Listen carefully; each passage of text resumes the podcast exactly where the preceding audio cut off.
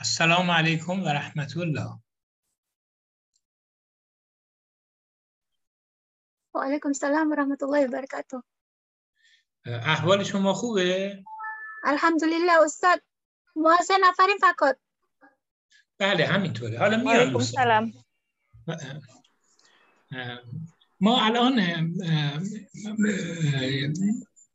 امروز رو حالا میان دوستان یه یکی دو سه دقیقه صبر میکن باش امروز با توجه به اینکه من دیروز یک عمل جراحی دندان داشتم یه مقداری امروز صحبت کردن برای من سخته. خب؟ آها. من اون وقت فایل صوتی از طریق واتساپ برای شما میفرستم. اون وقت شما زحمت بکشید فایل صوتی رو دانلود بکنید. اول قسمت اول میفرستم حجمش زیاد نباشه بله. بعد اون وقت شما شروع کنید گوش دادن مثلا در عرض سی ثانیه که گوش دادی یا یک دقیقه که جمله من تموم شد شما استاپ کنید پاز کنید ترجمه شد توی همینجا انجام بدید بعد دوباره ادامه بدید.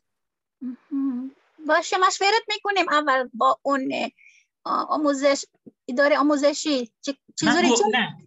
من صحبت کردم. با آقای دانی من صحبت کردم. قرار شد آقای دانی دیروز پریروز با شما صحبت کنه. با, که برای ترجمه. آره. من این در گروه اسم شما من ببینم که اسم. شما درماوان کو بله. بله درسته. آها خیلی خوب. من برای اون میفرستم انشاءالله.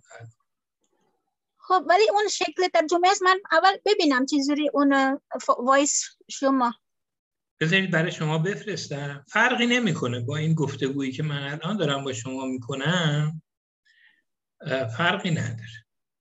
ولی مشکلش من هاست نیستم. اون که نتونم اون پس بکنم. ولی می‌بینم چیزوری اون. آقای عریف هم. آمد. آها. آقای ها خیلی خوب خیلی خوب. خب آقای آقای عارف. تشریف تشریف آوردید؟ خیلی خوب. خوبه. بذار ببینید اون این دوستان اگر صدای منم زیاد نشنون مهم نیست. مهم اینه که ترجمه شما خوب شنیده بشه که اونم از طریق همینطوری که دارید صحبت می‌کنید می‌تونید انجام بدید دیگه. آها خوبه. اون باشه. اون می‌تونیم بنویسیم هم باشه. درسته؟ آره ببینید ببینید هیچ تفاوتی هیچ تفاوتی با کلاس های قبلی نداره خب؟ حالا صدای شما من و شما در جلسات قبلی از این طریق میشنیدید الان از طریق گوشی موبایلتون میشنوید. بله. شما ترجمه رو مثل دفعه قبل می نویسید و تو همینجا برای دوستان میگید. آره. باشه. خب خانم سکا.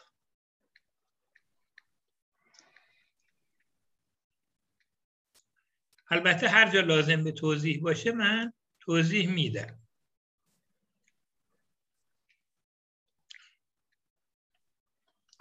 خب حالا بیام این قسمت اول رو خانم بله.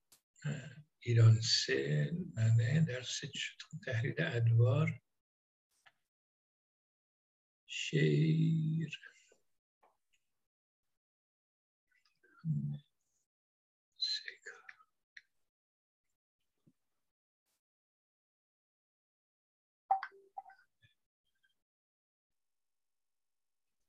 رسید دستتون؟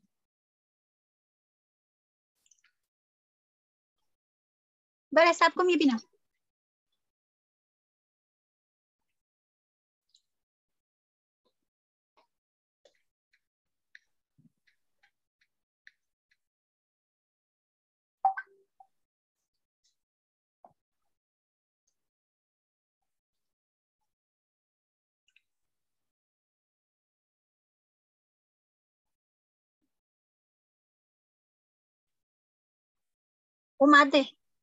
خیلی خوب. میشنوید الان صدای منو؟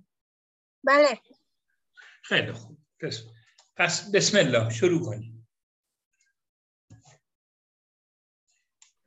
یه توضیح برای دوستان بدین که امروز چطوریه و شروع. بله. Bismillahirrahmanirrahim. Assalamualaikum warahmatullahi wabarakatuh. Uh, teman-teman Alhamdulillah. Uh, nampaknya Ustadz semoga uh, beliau dalam keadaan sehat. Uh, beliau dioperat, dioperasi uh, giginya jadi tak dapat hadir pada uh, pertemuan ini. Jadi beliau mengirim voice untuk pelajaran hari ini. Uh, seperti biasa, saya akan membuka voice ini dan saya akan uh, terjemahkan saja langsung.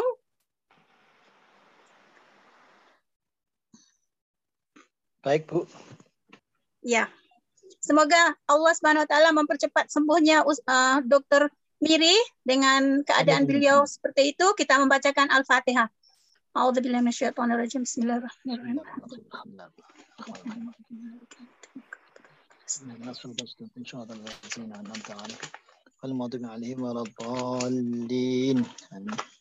Amin amin alhamdulillah rabbil alamin. Syukran jazilan jazakumullahu khairan. Terima kasih. جزاكم الله أستاذ. وإياكم أستاذ.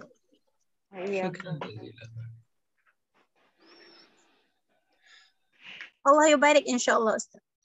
شكرا. جزاكم الله خيرا. نسألكم الله لكم السلام آه، لكم ولعائلتكم ولجميع المسلمين إن شاء الله. آمين. إن شاء الله, آمين. إن شاء الله.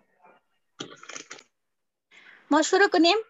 بله بفرمایید دیگه شروع Hup, Kita akan memulai. Saya akan membuka voice nih.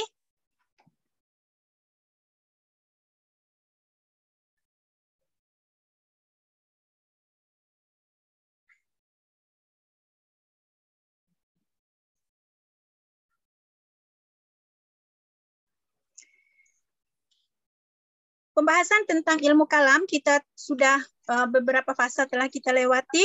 Uh, sekarang kita akan uh, mempelajari uh, se- selanjutnya tentang ilmu kalam.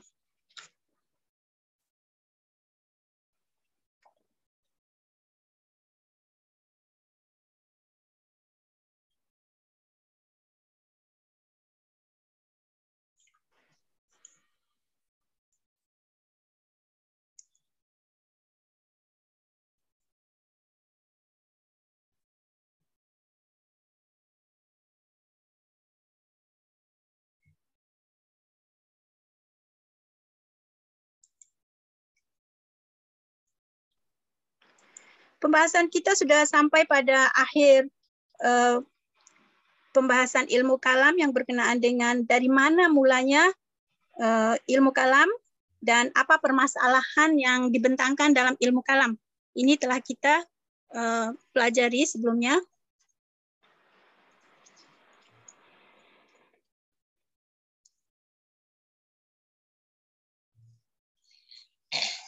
أعوذ بالله من الشيطان خب، خان- خانم خانم سکا. نه. یکی از این علل همون این صدای ضبط شده الان به گوش شما می‌رسه. اندیشه های غیر بله، اه، میان مسلمانانه خب من یه جوری مایلم که دوستان صدای منم بشنون خب؟ میشه این کار بشه آمد این sedai که من pas kadam seda un نمیشنه من می‌پرسم از اونها. ببینید شما اگر شما اگر همین واتساپ رو که فعال می‌کنید گوش می‌دید. یه وقت خودتون گوش می‌دید. یه وقت هم اسپیکر رو اسپیکر بذارید موبایلتون رو می‌تونن دوستان بشنون. Saya aku می‌پرسم. اونها شنیدن؟ اون که آه، بله. "Ah, kawan-kawan tadi suara Ustadz melalui voice dari WhatsApp yang saya eh, sebarkan itu dapat didengar? Tidak, Bu. Oh Tidak tidak. terdengar. Iya. Di WhatsApp yang yang mana ya Bu? Kok saya belum nemu? Yang tadi saya terjemahkan itu sebenarnya itu sebelumnya Ustadz sudah eh, voice-nya sudah dibuka. Oh di di di grup kita di WhatsApp grup mata kuliah ya? Ada. Dia kirim pada saya, saya dengar Oh, sendiri, kemudian oh. saya terjemahkan. Oh, Oh, baik, tidak, baik. tidak Ya, ya, terdengar, ya. Bu. Tidak Oke, terdengar. kita ambil cara lain. Ustadz tadi memberikan eh, apa namanya? eh, dia akan usulan, dia akan sebar eh, perdengarkan suara beliau. Jadi Ustadz yang akan eh, voice-kan ke situ terus. Siap, siap. Oh iya. Eh, atau ada eh, cara lain yang bisa kita tempuhi? Saya bisa seperti ini, saya dengarkan dulu, saya tulis seperti biasa, kemudian saya akan postkan tulisan itu terjemahan. Jadi eh, sebab Ustadz pun bukannya dia dapat memberikan eh, sekarang ini langsung. Bagaimana pandangan kawan-kawan? Mana yang yang termudah bagi Bu Seha dan bisa kita apa tuh eh, pahami itu aja Bu, Nggak apa-apa. Saya rasa Ah, itu tadi usulan bagus ya. Ya saya sih lebih mudah eh, untuk dengarkan dulu, kemudian saya tulis, kemudian postkan ke grup. Ah iya iya. Kalau di- Dipostkan coba- grup sama di ini Bu ya eh, ke apa ke Zoom karena Zoom pun juga nanti akan merekam hasil apa eh, tulisannya itu. اه، الان ایشون میگن اه، توی گروه بیاد اه، اون صوت اینطوری میگن اه، من یک پیشنهاد برای اونها گفتم این آیا مثلا اول این کلا میشنوم بعد می نویسم ترجمه کنم بعد پست می‌کنم به گروه واتساپ نه ببینید من می‌خوام که چیز بشه دیگه الان گفتگوه یعنی شما ترجمه رو الان انجام بدید و به گوش دوستان برسه که کلاس در واقع مطرح بشه. آره آره. خب الان نمی‌تونین روی اسپیکر بذارین یا آقای فرمانشاه نمی‌تونه روی اسپیکر بذاره؟ سب کن می‌پرسم. کلا بگی تو پا, پا ارمانسا Pak Arif, uh, Pak Arif yang Eh, nanti Ustadz akan kirimkan voice-nya kepada Pak Arif. Pak Arif yang akan ya, uh, apa namanya koordinir dia punya uh, untuk saya terjemahkan step by step seperti kelas. Iya, iya. Sebab Ustadz inginkan secara langsung uh, beliau hadir juga memantau ya, dan kalau ada soalan dia akan terus langsung ah. Berarti nanti beliau akan mengirim di uh, WhatsApp atau langsung di Zoom? Eh, saya akan tanyakan.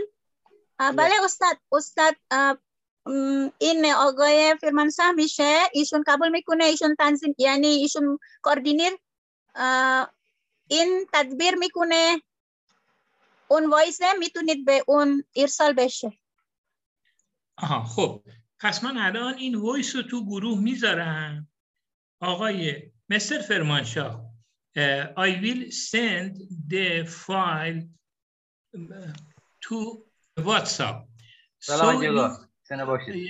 you- سلام علیکم ببخشید آقا. ببخشید. حال. شما؟ الحمدلله. ممنونم. دونی هستم. ببخشید. خوبی آقای دانی بله من جزاکم الله خیرا میگم که من وایس رو میفرستم تو گروه البته برای بله. خانم سکا فرستادم میفرستم. تو گروه بعد بله. اون وقت این وایس رو یکی از دوستان بله. مثلا آقای فرمانشاه که ظاهرا به اینترنت و اینا وارده و به. برنامه ها ایشون مثلا هی یه تیکه رو بذاره یه دقیقه بله. رو بله. خانم سکات ترجمه بکنن بله. هم صدای من بیاد بعد. و سپس صدای خانم بله. سکات آره بله. که همین تیک تیکه تیکه ما بریم جلو خب من الان. این, این چیز رو ارسال می‌کنم Difaraj aja. Khali mam, khali oli. Bas. خواهش میکنم بله آها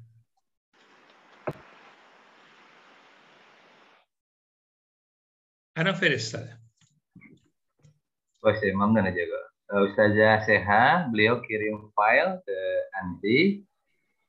Mohon dibuka. Nanti mungkin Mas Arif bisa bantu Siap, untuk siap. eh, eh, menampilkan eh, apa rekaman kelas beliau pelan-pelan nanti Ustazah Seha menerjemahkan pelan-pelan ya. ya Ustadz nih Iya, nah, tafadhol. Nah.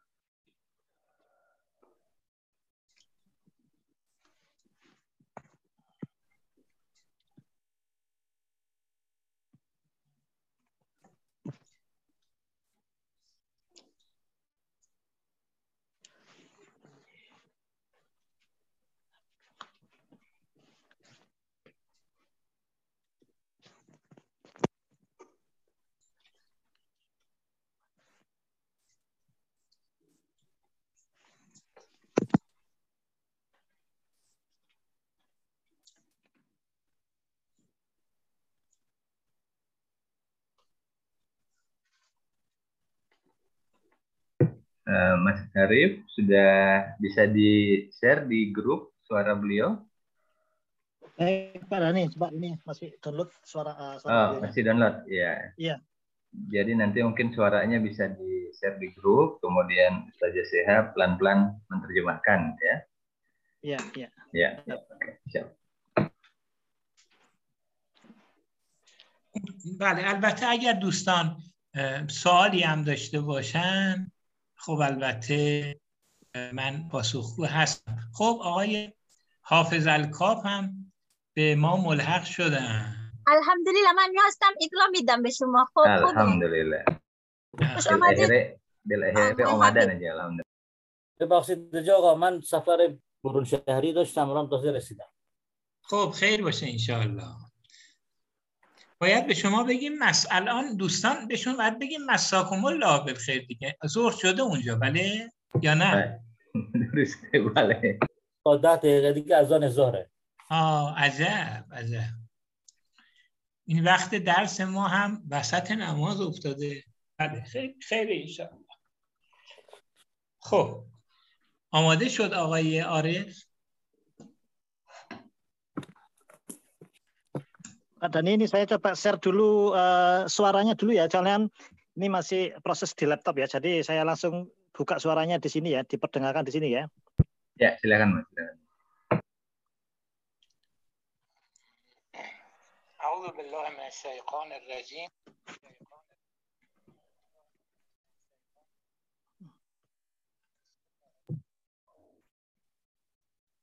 Hilang Mas suaranya Mas.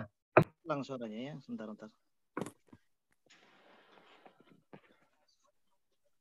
sebentar. Suara- Suaranya kecil ya, sambil beliau. Sebentar, sebentar.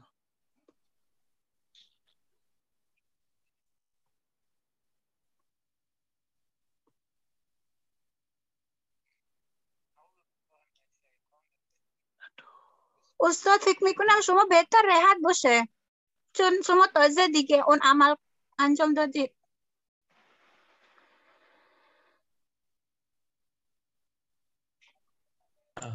نه مشکلی نیست. الان من الحمدلله برای تو جلسه بودن مشکلی ندارم و برای پاسخ گفتن به سوالاتم مشکل ندارم. فقط برای اینکه مطالب رو بخوام به طور پیوسته بگم یه مقداری دشواره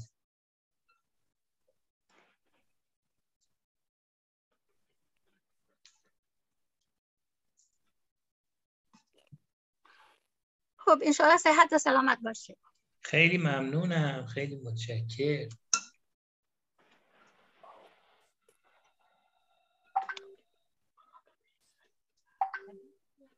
Iya. Keluar.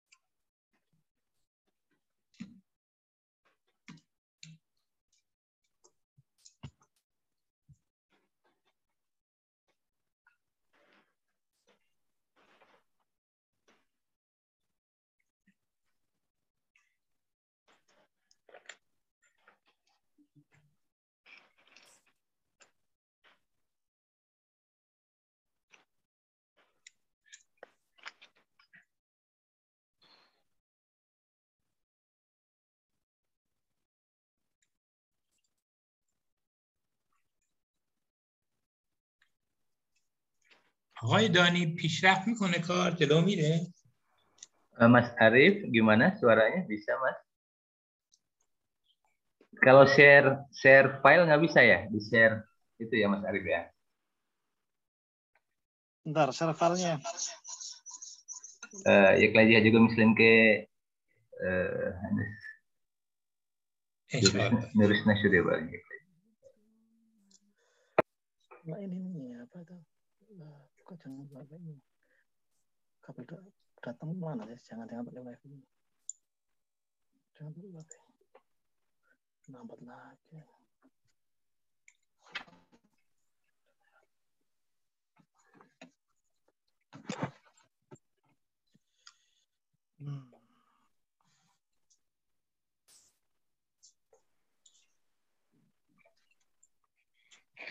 بالله من بسم الله الرحمن الرحیم در مورد تحلیل علم کلام به بحث های ما اشاره ini کردیم. bagus, bagus, bagus, Mas. Oke. این بود که علم کلام از چه زمانی پیدا شده و اولین مسئله ای که مورد بحث قرار گرفته چی بوده بعد از اون بحث می‌رسیم به این بحث که خب حالا شروع مباحث کلامی با یک موضوعاتی بوده حالا ایمان و و Kayaknya Mas yang kedua bagus. Mas. Yang kedua. Itu dari mana? این ام، Nah, ini. کرده مباحث کلامی توسعه یافته و Mas- کلامی Mas پیدا Arif, maaf. شده. Kayaknya ada dua suara. Jadi yang kedua kayaknya lebih bagus. Ah, oke. Baik. Coba diulang lagi ya. Ya, di- dari awal lagi. Monggo, Mas. Ya. اعوذ بالله من الشیطان الرجیم بسم الله الرحمن الرحیم اه، در مورد تحلیل Ada dua suara. Mungkin yang satu بحث ما اشاره کردیم Nah, yang itu di Nah. Oke, nah ini mungkin dari awal lagi. Bisa diulang dari awal yang ini. Ustaz Hafid, Afwan. Jadi beliau ini baru operasi, Ustaz. Iya. Minta izin eh, pelan-pelan mungkin beliau merekam suaranya kemarin sebelum dioperasi. Nah, nanti beliau ngirim file seperti ini, mohon dibantu untuk diterjemahkan oleh antum katanya. Siap, insya Allah. Ya, nah, syukran, Ustaz. Gimana terus mekanismenya? Jadi Mas Arief ini akan em, apa membuka filenya kayak ini. Nah nanti apa beberapa menit antum beliau berhenti, antum terjemahkan. Gitu. Anda ngasih usulan lebih kalau boleh ya, Ustadz bicara misalnya secara berkesinambungan 45 menit misalnya ini ya. Lalu kemudian apa yang Ustadz sampaikan itu Anda dengarkan dan Anda bisa terjemahkan, Anda rekam 45 menit lagi Anda kirim ke grup.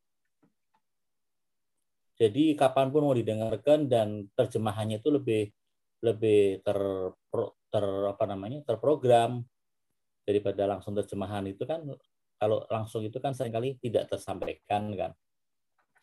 Gimana menurut antum? Ah, sebentar. Mas Arief, maaf bisa diberhentikan dulu sebentar. Maaf. Oke, oke. Silakan, Pak. Ah, di unmute dulu sebentar. Plak, suaranya. Halo. Iya, sebentar. Ini yang suara ini. Oh, ini berarti dari suara siapa? Dari Dokter Miri atau enggak? Bukan. Saya nggak nggak menyalakan ini, nggak menyalakan apa-apa. Sudah saya Jadi minta. tidak Ah. harus jam ini gitu. Berarti ini dari mana nih suaranya?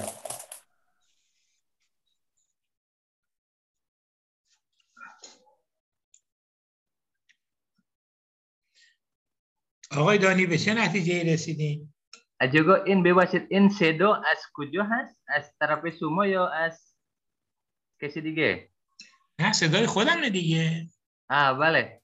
Manjuram yani on zabte sumo mustaqiman as tarapi sumo ya yo as hudi oga arif kalau on. Nah as taraf oga arif bu, as taraf man nabu. Ah mas arif ini dari mas arif ini suaranya katanya. خب حالا می‌خواید از طرف من باشه ببینیم چی در میاد ها می‌خواید من بذارم Sudah saya matikan ya, Zat. Pak Pak tadi. آقای دانی می‌خواید من صدا رو بذارم ببینیم می‌رسه یا نه Ah, bos ya juga. اعوذ بالله من الشیطان الرجیم بسم الله الرحمن الرحیم Ah, in hube juga, bale. در مورد خوبه Hube. خب پس من صحبت خودم رو قطع و وصل می‌کنم که آقای حافظ الکاف بتونن ترجمه کنن Ah, Heli Oli, bale juga. Oke, untuk bos ya bos ini. در مورد Ya, Sad David gitu aja Sad ya. Jadi beliau akan menyalakan, kemudian dia mematikan. Tentu mohon اشاره کردیم bisa membantu untuk diterjemahkan. این بود که علم کلام از چه زمانی پیدا شده و اولین مسئله ای که مورد بحث قرار گرفته چی بوده بعد از اون بحث بفرمایید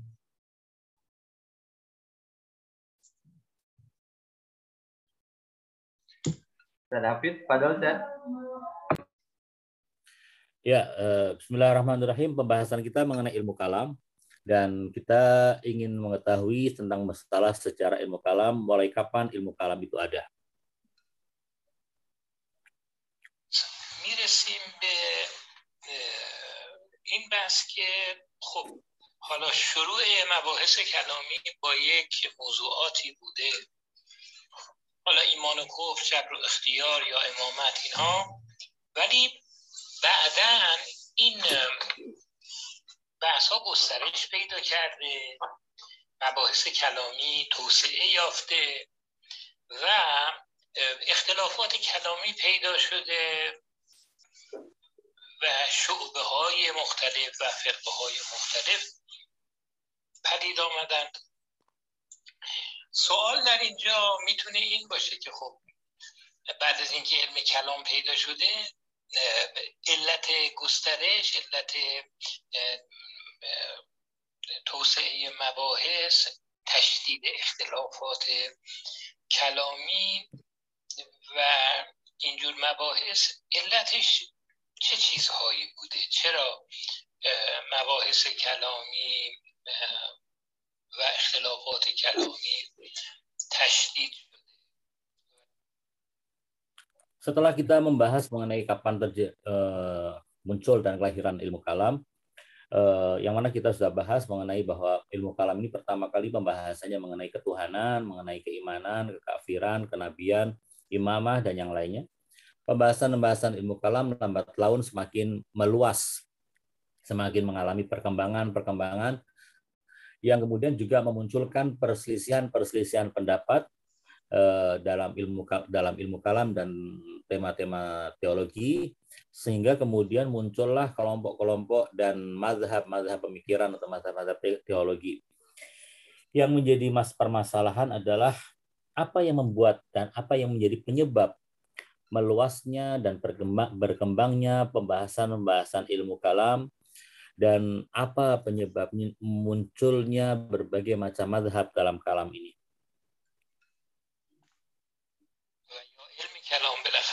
گسترش پیدا کرد خب اون مباحث اعتقادی که به هر حال مثل همون موضوع قضا و قدر جبر و اختیار ام، امامت اینها خودش به اندازه کافی می‌تونسته محل چالش ها و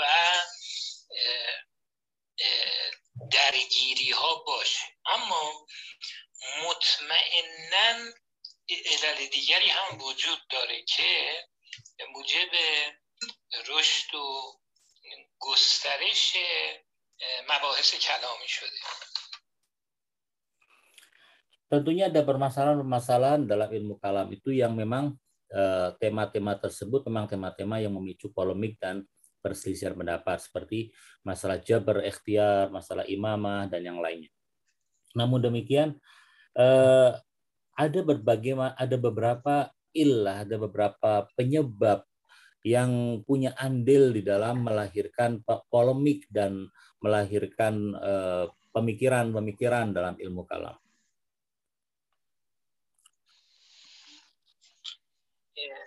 یکی از این علل همون ورود اندیشه های غیر مسلمان به میان مسلمانانه. خب بعد از اینکه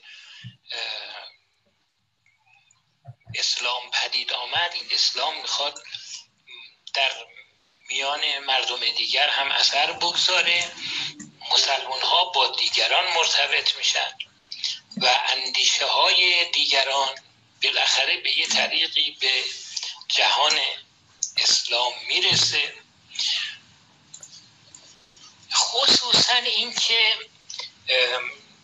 بر اثر فتوحات بالاخره جغرافی های اسلام بسیار بزرگ میشه و کشورهای مختلفی جزو روی مسلمان ها قرار می‌گیرن. خب اینا معلومه که مسلمان ها با ایده های اعتقادی دیگران مرتبط میشن و سوالاتی براشون پدید میاد موضوعات جدیدی براشون مطرح میشه و اونها رو مورد بحث قرار میدن و علم کلام به این ترتیب گسترش پیدا میکنه salah satu ilah atau salah satu penyebab uh, faktor yang membuat uh, ber, meluasnya pembahasan-pembahasan ilmu kalam dan munculnya perselisihan-perselisihan pendapat dalam ilmu kalam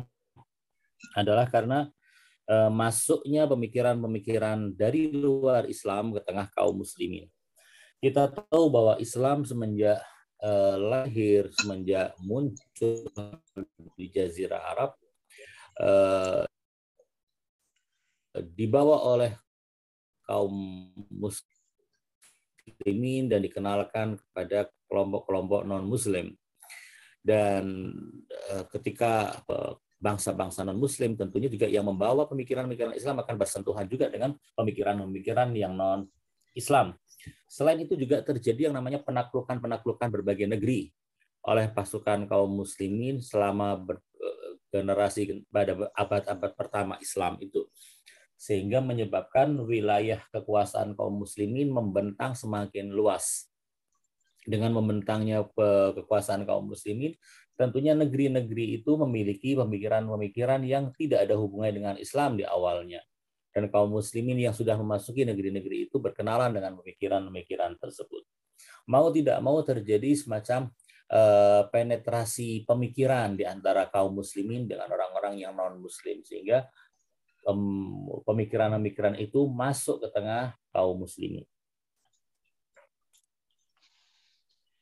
خب ما میدونیم در جهان اسلام یعنی کشور اسلامی بعد از اینکه گسترش پیدا می‌کنه یهودیانی وجود دارند مسیحیانی وجود دارند مجوسیانی هستند کسانی هستند پیرو سابعین یعنی سابعین هم پیرو حضرت یحیای پیغمبرن. و یا حتی کسانی هستند به نام زندیق. جمع زندیق میشه زنادقه.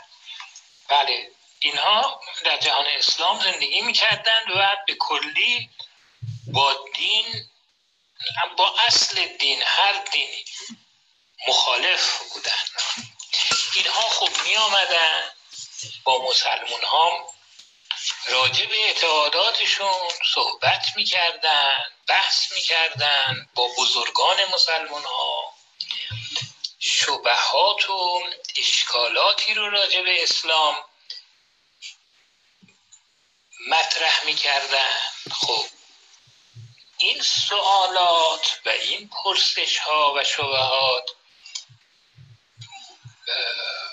مسلمان ها رو وادار می‌کرد که به دنبال پاسخ باشن. مثلا شبهه در مورد اصل وجود خدا می‌کردن. شبهه در مورد نبوت می‌کردن شبهه در این که این کتاب قرآن از ناحیه خدا باشه در این شبهه می‌کرد. خب مسلمون ها می‌خواستن که به این شبهات پاسخ بدن. Iya, kita tahu bahwa ketika wilayah wilayah kekuasaan kaum muslimin sudah semakin luas, di zaman itu juga banyak orang-orang yang beragama Kristen, agama beragama Yahudi atau pengikut Nabi Yahya yang bisa yang yang biasa disebut dengan Sobiin. Juga ada orang-orang Zoroaster, bahkan ada kelompok-kelompok zindik atau yang sekarang lebih sering dikenal dengan sebutan ateis yang mereka memang menolak sama sekali keberadaan agama. Agama apa saja mereka tolak. Mereka tidak menerima adanya agama. Kelompok-kelompok ini eh, yang non-muslim, mereka berada di wilayah kaum muslimin, bersentuhan dengan orang-orang Islam. Eh, mereka berada di tengah-tengah kaum muslimin, paling tidak eh, mau tidak mau terjadi pembicaraan dan dialog antara mereka dengan para tokoh kaum muslimin mereka menyampaikan dan melemparkan isu-isu yang meragukan atau yang biasa disebut dengan istilah syubhah, melemparkan isu-isu seperti itu, apalagi kelompok zindiq yang melemparkan isu misalnya apakah Tuhan itu ada. Ini prinsip keberadaan Tuhan itu dipermasalahkan oleh mereka karena keberadaan Tuhan merupakan akar dari agama. Juga prinsip kenabian, masalah misalnya nubuah, dan apakah Al-Quran itu turun dari Allah Subhanahu wa Ta'ala ataukah tidak ini semua adalah syubhat-syubhat dan isu-isu yang dilemparkan ke tengah kaum muslimin oleh kelompok-kelompok non-muslim, termasuk di antaranya kelompok zindik, dan hal-hal semacam inilah yang membuat kaum muslimin, khususnya tokoh-tokoh kaum muslimin, eh, berusaha keras untuk menjawab semua iskal atau semua syubhah yang telah disampaikan. Dan inilah yang membuat eh, ilmu kalam semakin eh, semakin luas dan berkembang. ولذا بحث ها گسترده تر می شد عمیق تر می شد بحث های کلامی گونه بود همینطور به هر حال از طرفی ما می بینیم که فرقه ها هم با هم اختلافاتشون در مباحث اعتقادی بیشتر مورده. بحث قرار می‌گیره بحث های کلامی. مثلا بحث هایی که در قرن چهارم و پنجم هجرت بین شیعیان و اهل سنت وجود داره خیلی بحث های گسترده تریه از بحث هایی که در قرن دوم هجرت وجود داره یکی به دیگری اشکال می‌کنه. او میره فکر می‌کنه جواب بده و جواب میده. دوباره کسی که جواب گرفته سعی می‌کنه اون جواب رو مورد اعتراض قرار بده و همینطور مجادلات کلامی جلو.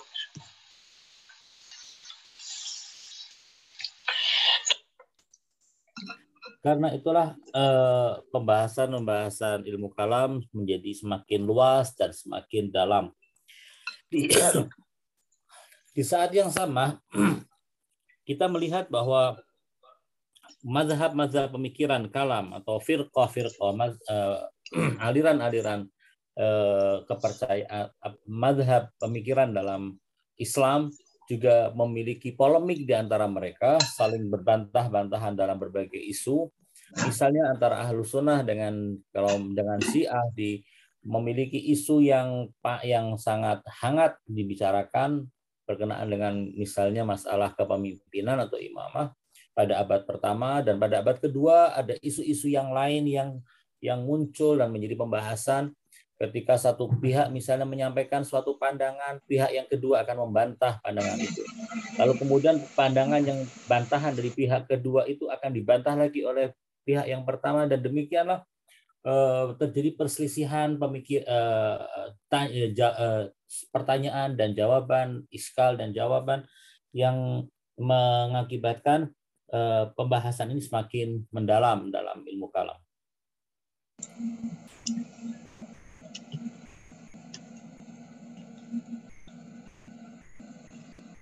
نکته دیگری که عامل رشد مباحث کلامی بود تشویقی بود که خلفای عباسی برای بحث های کلامی انجام می‌دادن. خلافت عباسی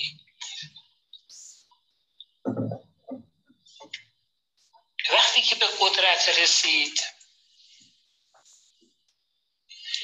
جامعه اسلامی چون خیلی بزرگ شده بود منطقهش و ادیان گوناگونی درش وجود داشتن. اندیشه های فراوانی در جهان اسلام بود.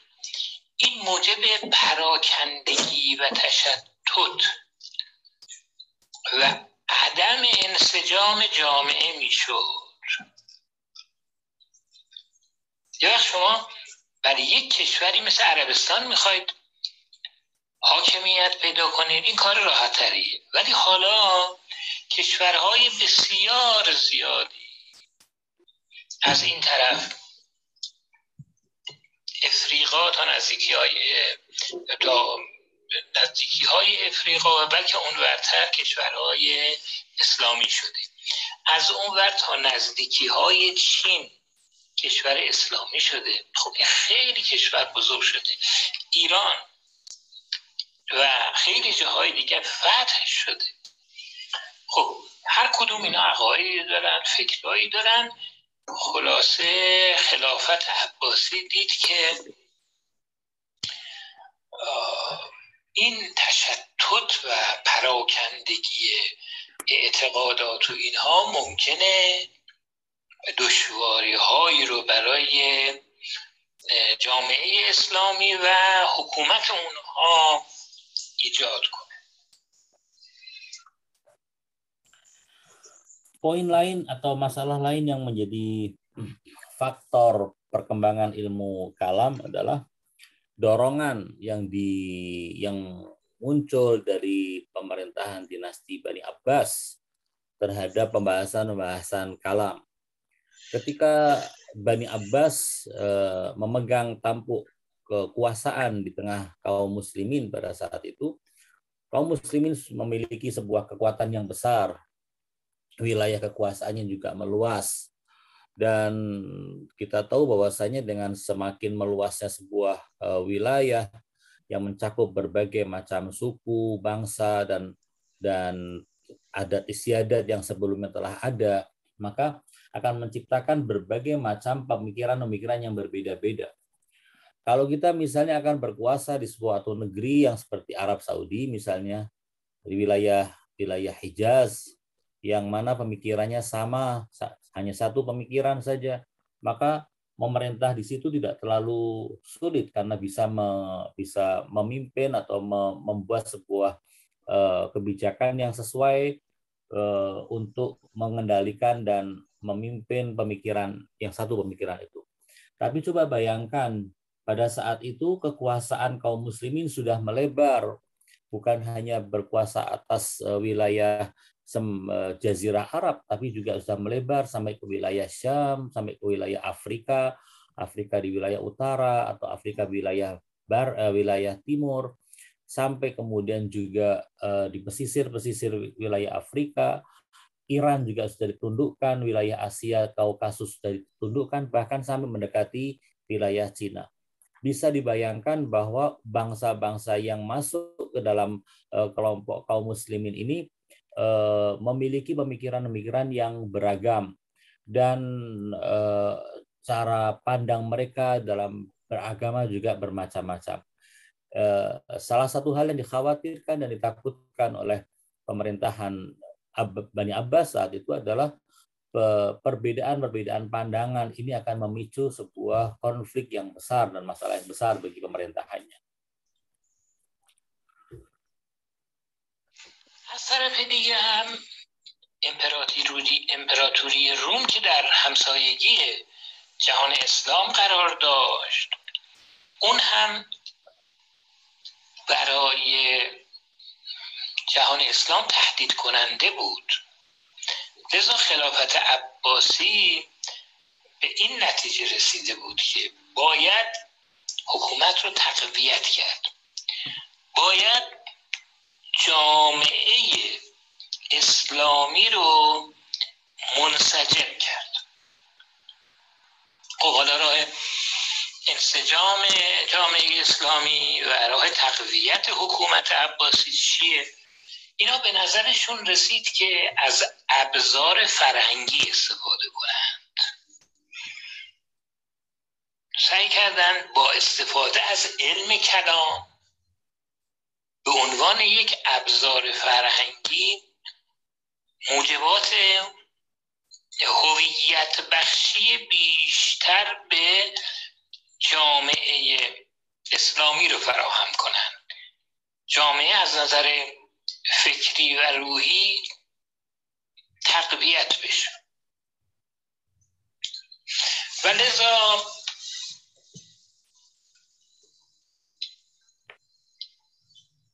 این خلفای عباسی سعی کردند که با حمایت از بحث های کلامی و مناظره هایی که انجام می‌شد جلساتی که بین ادیان برگزار میشد ادیان مختلف بین مذاهب مختلف و نوشتن کتاب های کلامی و اینها این بحث رو دامن بزنن Di satu sisi juga pemerintahan Bani Abbas menghadapi ancaman yang mungkin saja akan datang dari kekuatan yang dimiliki oleh Kekaisaran Romawi. Eh, ini juga merupakan sebuah ancaman. Bani Abbas melihat bahwa untuk bisa me menyusun sebuah kekuatan internal yang solid, maka diperlukan uh, adanya uh, upaya yang mensinkronkan pemikiran-pemikiran supaya tidak sampai terjadi gesekan-gesekan di tengah kaum muslimin yang bisa melemahkan kekuasaan mereka dalam menghadapi ancaman-ancaman itu.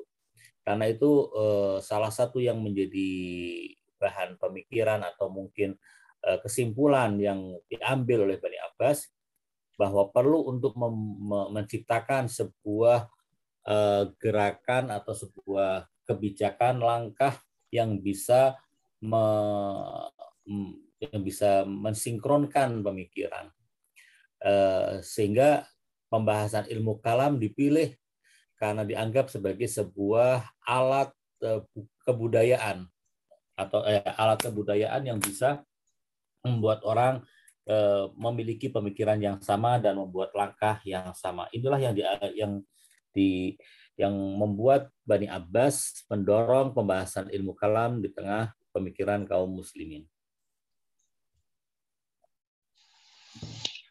مثلا گفته میشه که در سال 158 هجری مهدی عباسی به دانشمندان مسلمان دستور داد که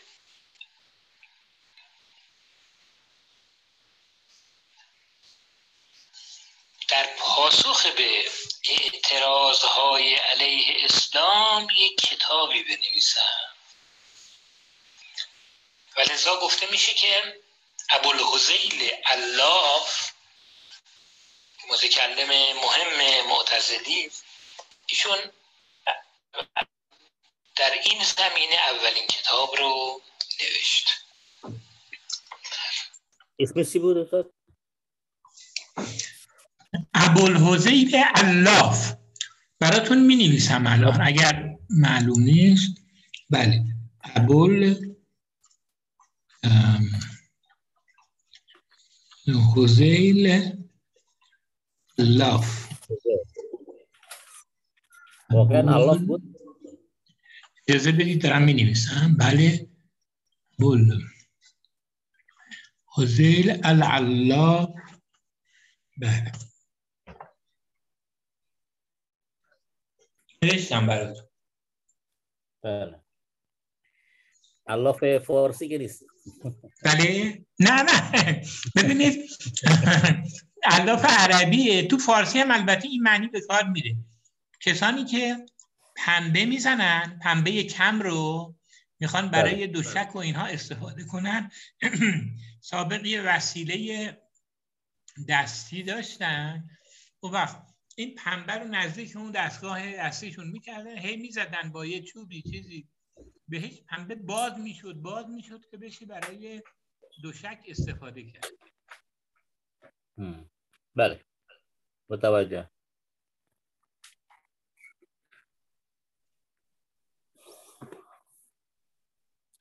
ترجمه کنم؟ الان؟ بله بفرمایید.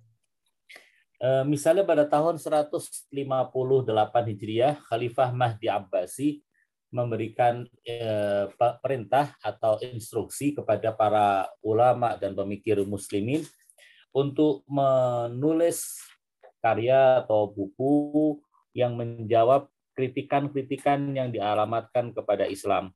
Nah, di, se, di dalam kaitan ini Abu Hudzail Al-Allaf Eh, menulis sebuah buku uh, karya yang menjawab kritikan-kritikan terhadap Islam uh, dari sisi ilmu kalam sehingga bisa dikatakan bahwa ini adalah uh, karya ilmu kalam yang pertama yang yang yang ditulis berkenaan dengan mempertahankan pemikiran-pemikiran Islam dan menjawab dari iskaran-iskaran yang ada. کار دیگه که اینا کردن که قبلا البته با هم راجع بهش صحبت کردیم این بود که دستور داد کتاب های فلسفی رو که در یونان یا اسکندریه یا جاهای دیگه تعلیف شده بود این کتاب ها رو به زبان عربی برگردونن. و نهزت ترجمه متون رو حالا چه کتاب های فلسفی و چه کتاب های ادبی و دیگر کتاب هایی که در اونجا نوشته شده بود اینها رو به عربی ترجمه بکنن تا دانشمندان دسترسی به کتاب های اونها داشته باشن. در قرن دوم و سوم هجرت دوره ای بود که این کار ترجمه انجام شد. و خیلی ضعیف. استاد فلسفی و لذا قرن سوم و چهارم مباحث کلامی اوج گرفت مباحث کلامی اوج گرفت و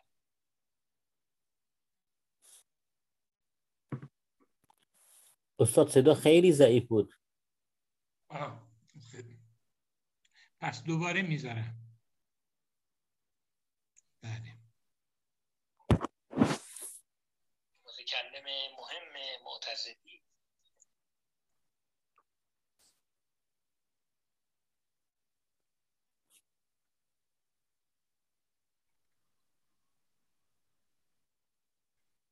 شده بود اینا رو به عربی ترجمه بکنن تا دانشمندان دسترسی به کتاب های اونها داشته باشن.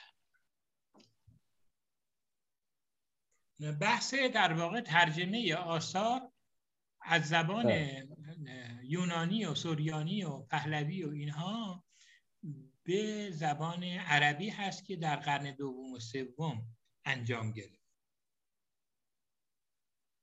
Karneto Ya, eh, pada masa abad kedua dan abad ketiga di bawah pemerintahan Bani Abbas eh, lahirlah sebuah gerakan kebangkitan gerakan terjem, penerjemahan karya buku-buku karya para pemikir eh, dari Yunani dari bahasa Yunani, bahasa Suryani maupun juga bahasa Pahlavi yang kemudian diterjemahkan ke dalam bahasa Arab dengan adanya gerakan terjemahan ke buku-buku asing yang dari luar Islam ke dalam bahasa Arab ini memperkaya khazanah eh, khazanah pemikiran di tengah kaum muslimin dan kaum muslimin berkenalan dengan pemikiran-pemikiran yang ada di luar. در قرن دوم و سوم هجرت دوره ای بود که این کار ترجمه انجام شد و همین شد کمکی برای مباحثات فلسفی. و لذا قرن سوم و چهارم مباحث کلامی اوج گرفت. مباحث کلامی اوج گرفت و خیلی مورد توجه قرار گرفت و مباحثات کلامی رشد یافت.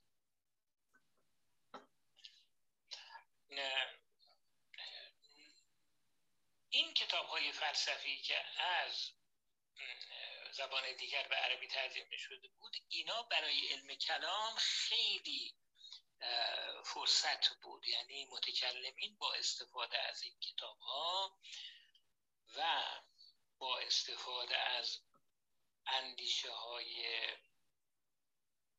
فلسفی سعی کردن به موضوعاتی وارد بشن که قبلا وارد نشده بودن.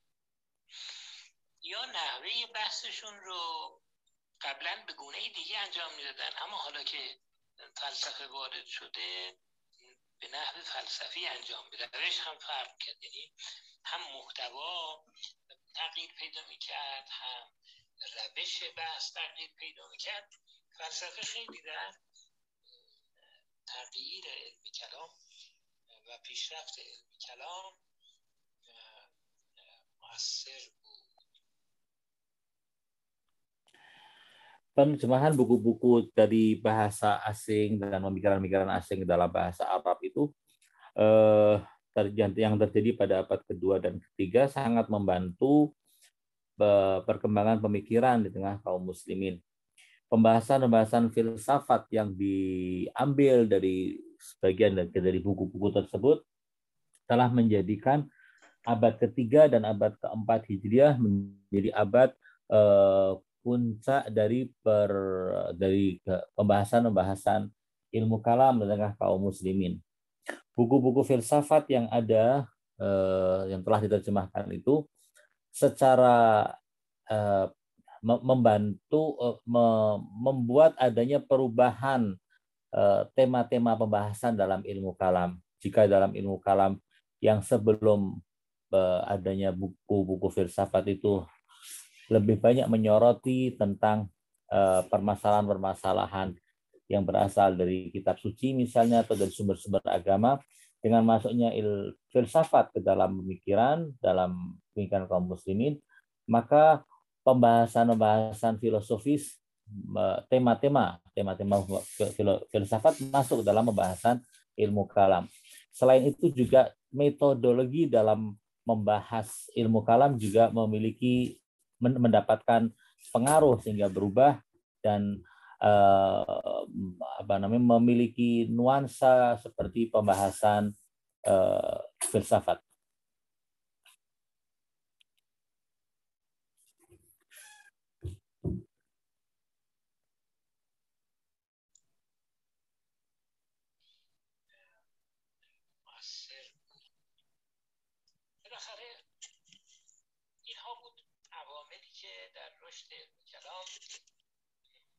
مؤثر بود غیر از اینها خود علاقمندی مسلمان ها به جستجوی حقیقت و کنجکاوی حقیقت هم مسئله بود که کمک کرد تا بحث های کلامی جلو بره Selain itu juga ketertarikan kaum muslimin kepada masalah ilmu kalam ini juga sangat membantu per, perluasan dan perkembangan ilmu kalam.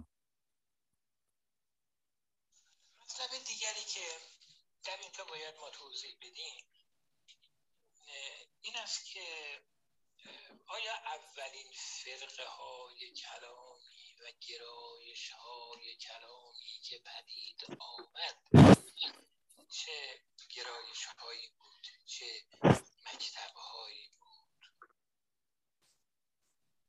خوب نکته است ما بر اساس شواهدی که در دست داریم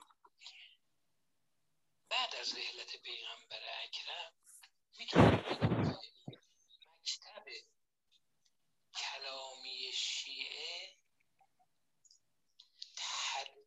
شکل گرفت. مباحث کلامی که امیر المؤمنین علی علیه السلام مطرح می‌کردن و همینطور در دوره امام حسن مجتبی علیه السلام در مورد در زمان امام حسین همینطور ادامه پیدا کرد. پس مکتب کلامی اهل بیت از همون زمان امیر المؤمنین این تدریجا شکل خودش رو یافت و در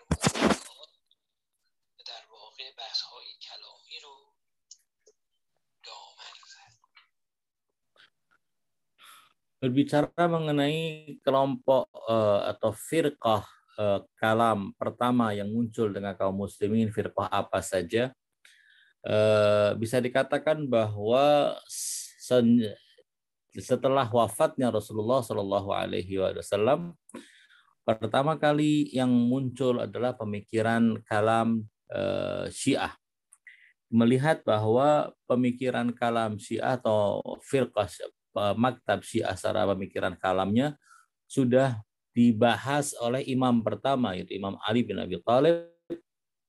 Lalu kemudian juga kita melihat pembahasan-pembahasan yang berkaitan dengan kalam pada eh, hadis-hadis yang berasal dari Imam Hasan Al-Mujtaba maupun dari Imam Hussein Syahid uh, Imam Hussein Syahid. Artinya dengan me, bers, dengan adanya penjelasan-penjelasan pemikiran kalam yang uh, telah disampaikan oleh Imam Amirul Mukminin Ali bin Abi Thalib, lalu Imam Hasan dan Imam Hussein, ini menunjukkan bahwa madhab pemikiran kalami Syiah sudah ada dari zaman uh, tak lama setelah wafatnya Rasulullah Shallallahu Alaihi Wasallam.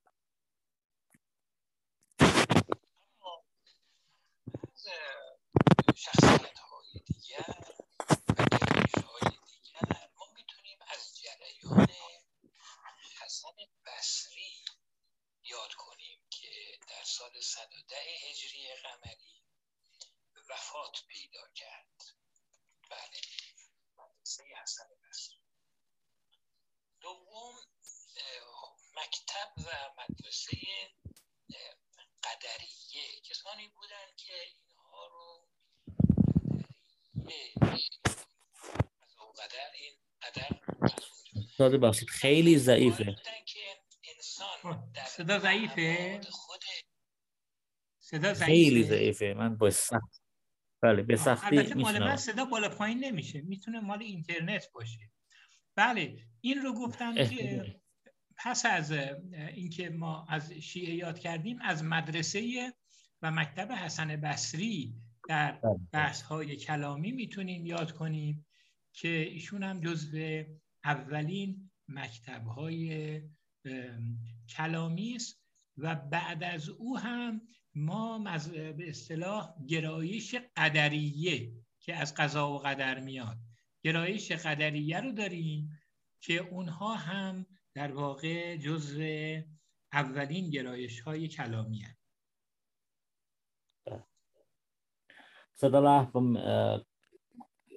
pemikiran kalami Syiah yang bisa kita singgung setelah itu yang muncul adalah pemikiran kalam Hasan Al Basri.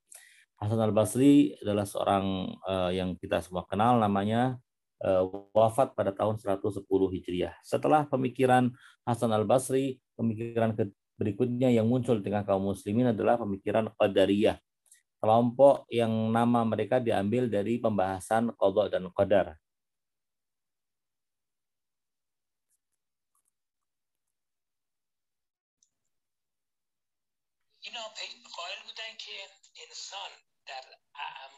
خودش اختیار مطلق داره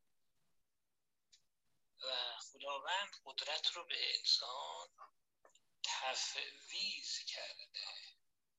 بنابراین اختیار مطلق رفتارهای انسان و تصمیمهای انسان به دست خودشه.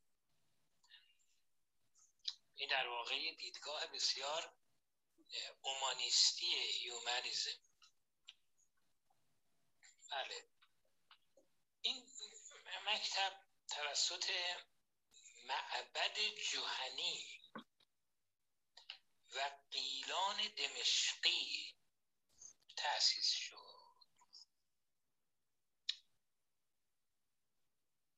خب اینها ها البته میشن مبنایی بعدها برای معتزله. معتزله تکمیل کنندگان و ادامه دهندگان این راه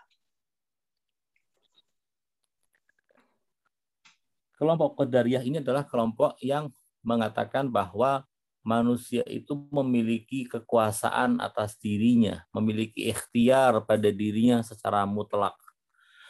Ya ini Allah Subhanahu wa taala telah menyerahkan ikhtiar kepada manusia untuk melakukan apa saja dan menentukan apa yang mau dilaksanakan. Jadi tidak terkena eh, tidak terkait dengan misalnya ada ketentuan dan ketentuan yang telah dibuat terlebih dahulu. Manusia mutlak bisa melakukan apa pun juga. Ini uh, pemikiran semacam ini mungkin lebih ke lebih bisa disebut sebagai pemikiran kalami yang sangat humanis. Pemikiran ini diusung pertama kali oleh Ma'bad al-Juhani dan Ad-Dimashqi. Lalu kemudian pada tahap-tahap berikutnya, pada periode-periode berikutnya, pemikiran ini disempurnakan oleh uh, kelompok yang kita kenal semua dengan sebutan Mu'tazilah.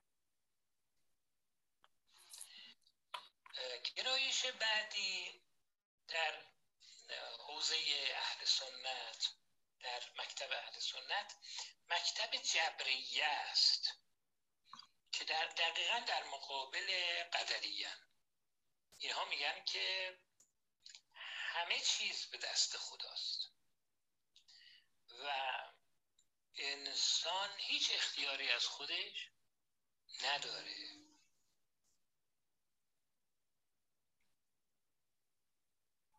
این دو, این دو نفر در قرن دوم زندگی می‌کرد این دو مکتب در قرن دوم همینطور اگر بخوایم از فرقه های اولیه نام ببریم ناچاریم نام خوارج رو ببریم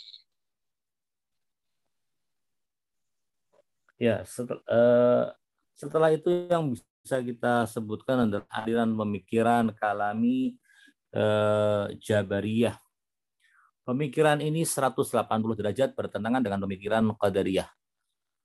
Kelompok Jabariyah meyakini bahwa segala sesuatu itu ada di tangan Tuhan dan manusia tidak memiliki ikhtiar dan kemampuan sama sekali untuk menentukan pilihannya karena semuanya adalah sudah ditentukan oleh Allah Subhanahu wa taala. Kedua kelompok ini uh, muncul dan menemukan dan uh, terlibat dalam pembahasan-pembahasan kalam pada abad kedua Hijriah. Pada periode itu uh, kalau saat ini kita perlu untuk menyebutnya, maka kita akan menyebutkan kelompok berikutnya dengan nama Khawarij.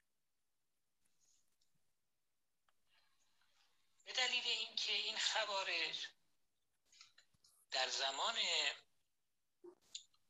خلافت پس از پیغمبر خدا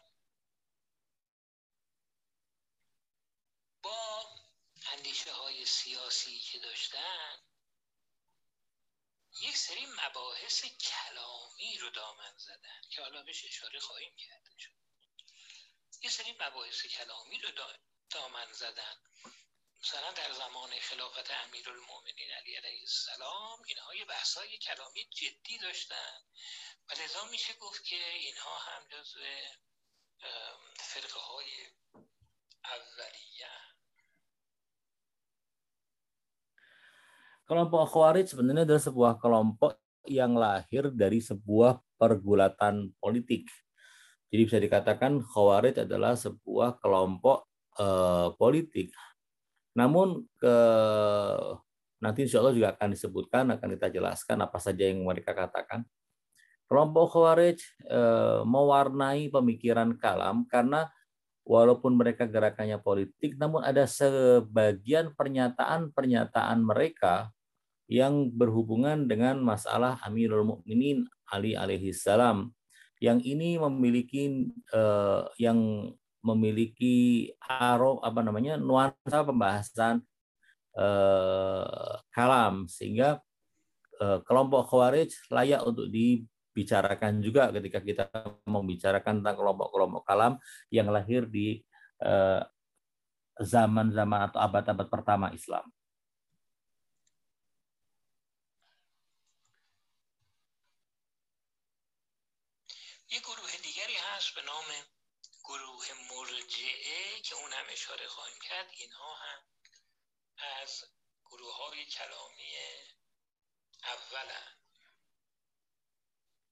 Berikutnya adalah kelompok murjiah. Insya Allah akan kita jelaskan uh, apa itu kelompok murjiah.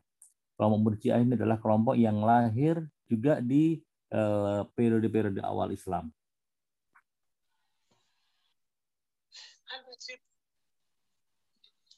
این فرقه ها بعضی هاشون به کلی از بین رفتن یعنی مدرسه ها و مکاتبی که بود اینا به زودی از دست رفتن و تنها برخی از مکاتب آغازین باقی موندن که اشاره می‌کنم خب ما در اینجا ابتدا به گروه خوارج اشاره می‌کنیم. اینها به عنوان یک گروه کلامی در واقع.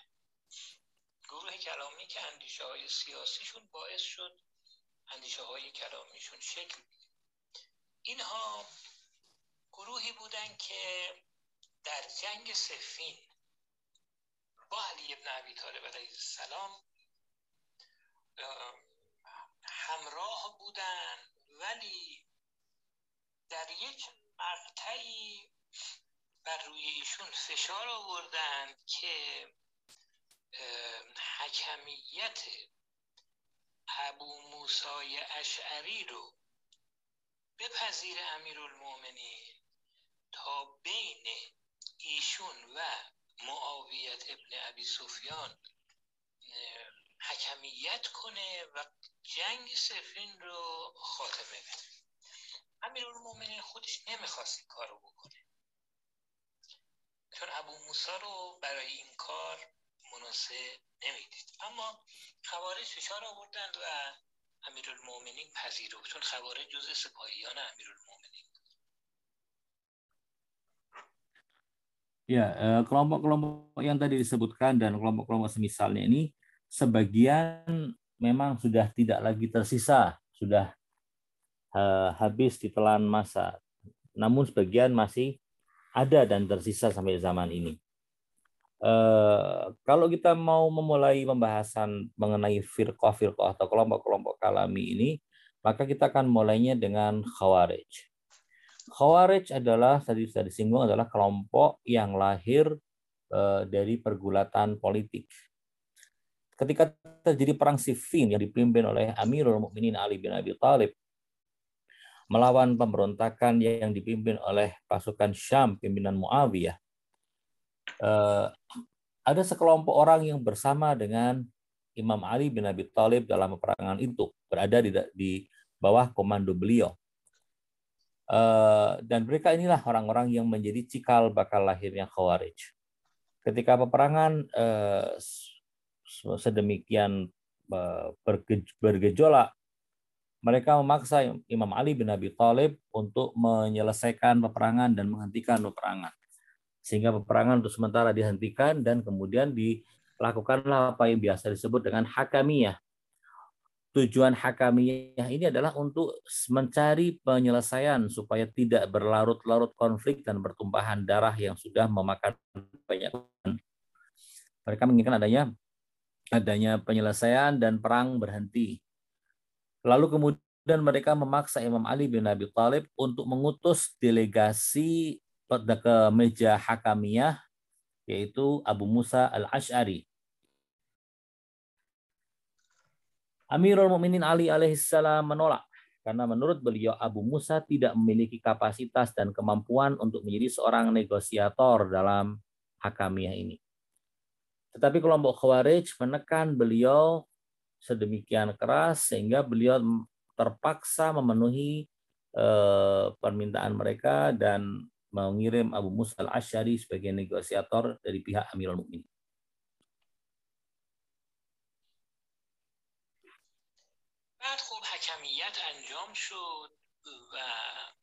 امیر المومنین پیش, پیش بینی می‌کرد. حکمیت خوبی شکل نگرفت. خوارج سرخورده و ناراحت شدن و از سپاه امیر المومنین هم جدا شدن اینها. رفتن و پس از مدتی در نهروان به جنگ با علی ابن ابی طالب پرداختن. حالا حرف این خوارج چی بود؟ اینها می‌گفتند که بر اساس آیه قرآنی که به هر حال حکم رو فقط و فقط مختص به خداوند می‌دانند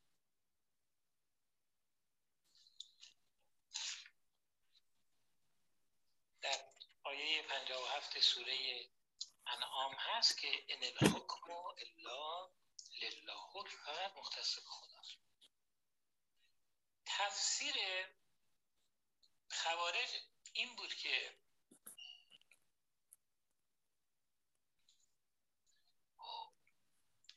تنها و تنها خداوند هست که حکم رو معین می‌کنه.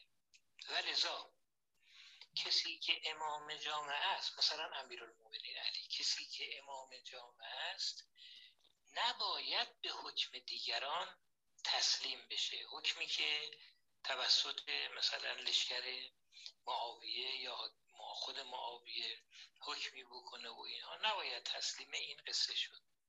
این در حالی بود که خود اینا به امیرالمومنین گفته بودن که شما ابو موسی اشعری رو حکم قرار بده. بالاخره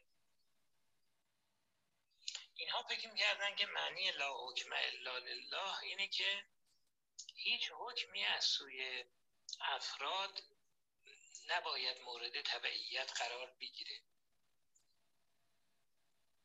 ولذا بر اساس این گفتن که علی ابن عبی طالب کافر شده چون از حکم خدا سر باز زده و خروج از علیه کسی که کافر شده واجبه. چون المومنین از حکمیت انسان ها تبعیت کرده دیگه. یعنی هرچه ابو موسا گفت اون مبنا قرار گرفته. بنابراین از حکمیت خدا خارج شده. بنابراین گناه کبیره مرتکب شده و هر کی گناه کبیره مرتکب بشه کافره Ya, namun sayangnya apa yang diprediksi oleh Imam Ali bin Abi Thalib benar-benar terjadi bahwa Abu Musa memang tidak memiliki kelayakan dan kapasitas menjadi seorang negosiator.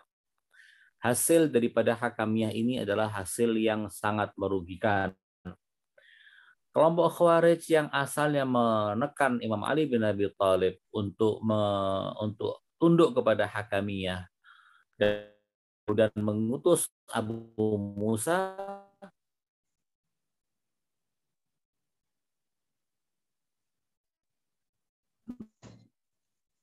mereka uh, merasakan kenyataan ternyata hakamnya justru sangat uh, kita terheran-heran.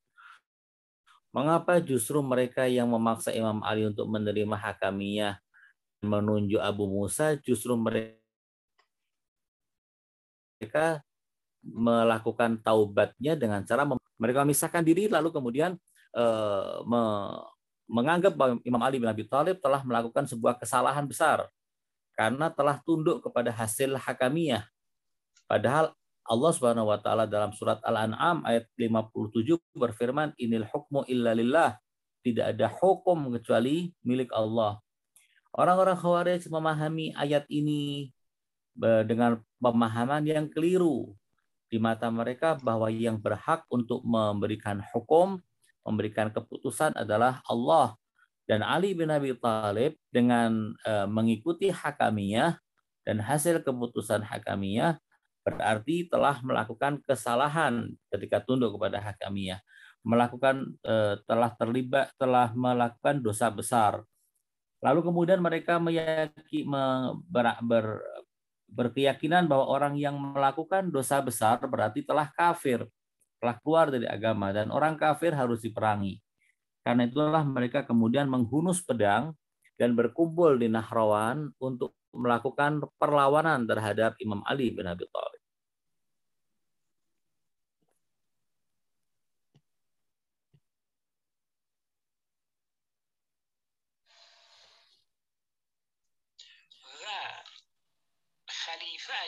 کافر شد باید علیه او خروج کرد. ببینید چند تا مقدمه رو کنار هم می‌گذارن و که شروعش با اون لا حکم الا لله و پایانش وجوب جنگ علیه خلیفه وقت یعنی امیرالمومنین. Kita bisa melihat bagaimana pemikiran Khawarij ini eh, berujung pada peperangan. Kita lihat mereka membuat mukadimah, mukadimah, premis-premis sendiri, lalu kemudian membuat kesimpulan dari premis-premis itu. Dimulai dari bahwa dari ayat Al-Quran, la hukma illa lil, inil hukma illa lillah, tidak ada hukum kecuali dari Allah Subhanahu wa taala. Lalu kemudian dari ayat ini mereka meyakini bahwa yang siapa eh, bahwa si hukum siapa saja keputusan yang berasal dari siapa saja adalah keputusan yang tidak benar karena yang benar hanya dari Allah. Dan ketika ada orang yang mengikuti sesuatu yang bukan dari Allah berarti dia kafir dia melakukan dosa besar. Dan orang pelaku dosa besar adalah orang yang sudah keluar dari agama dan menjadi kafir. Lalu eh, pada premis berikutnya mengatakan bahwa kalau seorang pemimpin kaum muslimin, khalifah kaum muslimin telah kafir, maka harus diperangi. Dengan premis-premis itu, mereka mengambil kesimpulan bahwa harus mengangkat senjata dan berperang melawan khalifah kaum muslimin yaitu Ali bin Abi Thalib. Bisa dilihat bagaimana mereka membuat eh, hal-hal uh, semacam ini sehingga menimbulkan peperangan yang besar.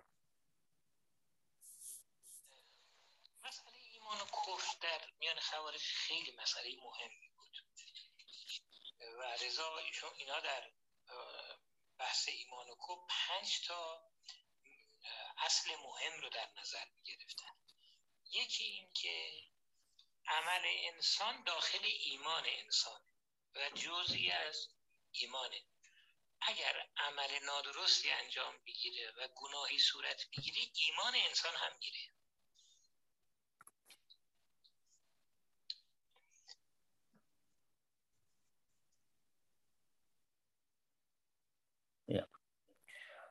kita melihat uh,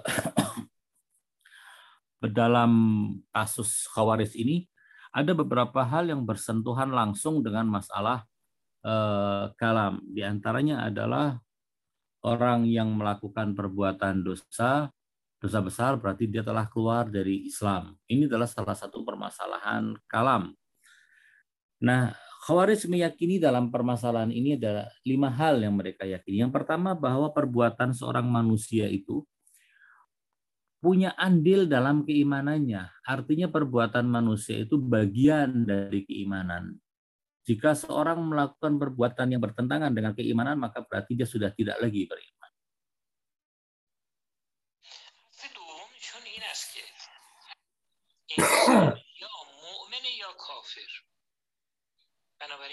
عمل بدی انجام داد از ایمان خارج شده. چون ایمانش فاسد شد ناچار کافر میشه. اینم اصل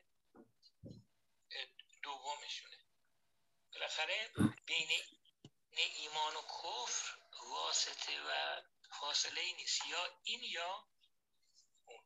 بنابراین هر مسلمانی هر انسانی یا مسلمانه یا کافر. Prinsip kedua dari apa yang diyakini oleh orang-orang Khawarij adalah manusia itu hanya ada dua kelompok, mukmin atau kafir. Jadi kalau orang tidak mukmin berarti dia kafir, kalau tidak kafir berarti dia mukmin. Ketika uh, tidak ada tidak ada kelompok yang tengah dalam permasalahan ini.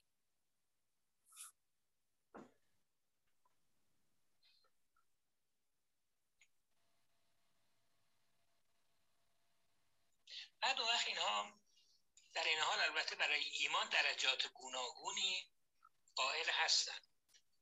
اینم به عنوان اصل سومشون. اصل چهارمشون هم که میگن عمل جز ایمانه. هر عملی که با ایمان منافات داشته باشه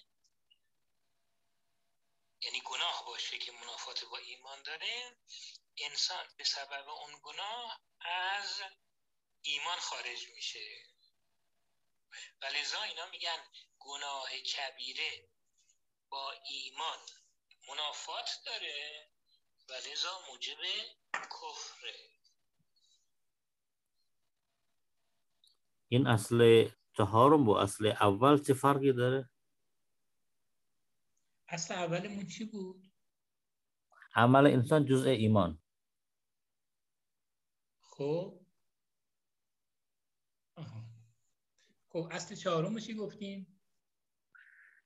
اه، گناه کبیره سبب خروج انسان از ایمان.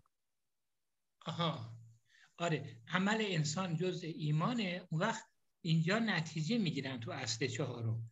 تو اصل چهارم نتیجه می‌گیرن که گناه کبیره که عمل انسانه موجب میشه ایمان رو به کلی از بین ببره. اونجا به شکل کلی میگن اینجا به شکل جزئی در مورد گناه کبیره Baik. Eh, meski demikian orang-orang Khawarij meyakini bahwa eh, iman itu juga berting- bertingkat-tingkat. Kemudian eh, eh, ke- keyakinan mereka tentang ketingkatan-tingkatan keimanan itu menjadi prinsip yang ketiga dalam kepercayaan mereka. Yang keempat adalah bahwa mereka meyakini perbuatan seseorang itu sangat berpengaruh pada keimanannya.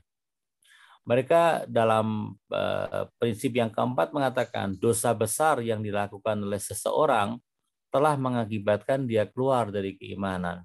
Orang yang melakukan dosa besar berarti dia telah menjadi kafir.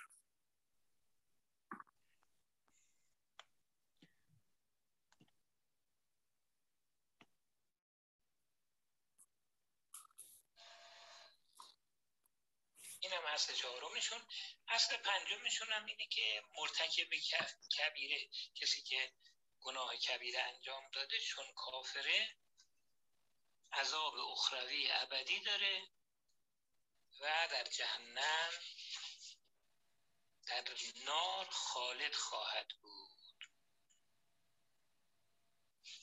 خالدین فی النار Prinsip yang kelima, غیر از عقاید دیگه ای هم دارن که مثل وجوب امر به معروف و نهی از منکر حتی اگه به جنگ بیانجامه. یا اینکه امیرالمومنین علی علیه السلام و خلیفه سوم عثمان اینا کافرن و باید از اینها دوری کرد. یا اینکه حکمیت غیر خدا حرامه.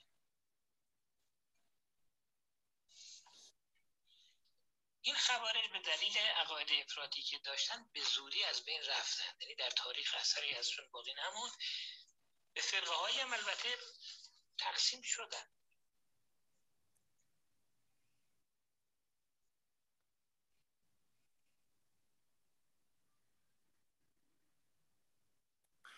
Ya, eh, prinsip yang kelima dalam kepercayaan mereka terkait dengan masalah keimanan dan kekafiran adalah bahwa orang yang melakukan dosa besar karena dia sudah menjadi kafir, maka dia akan kekal di dalam api neraka jahanam.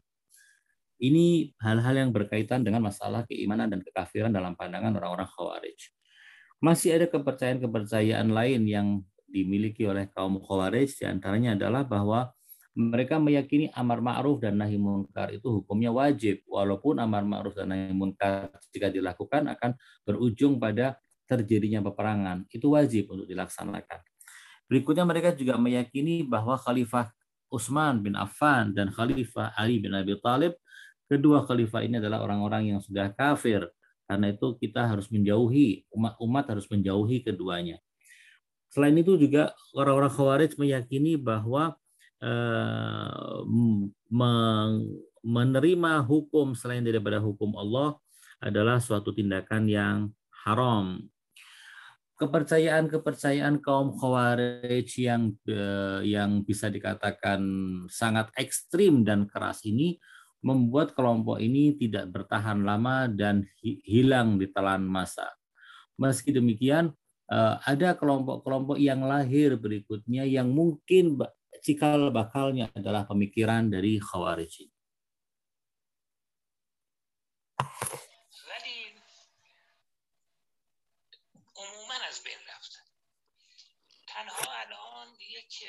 در کشور عمان که در همسایگی ایرانه کشور کوچکی پادشاهیه. در کشور عمان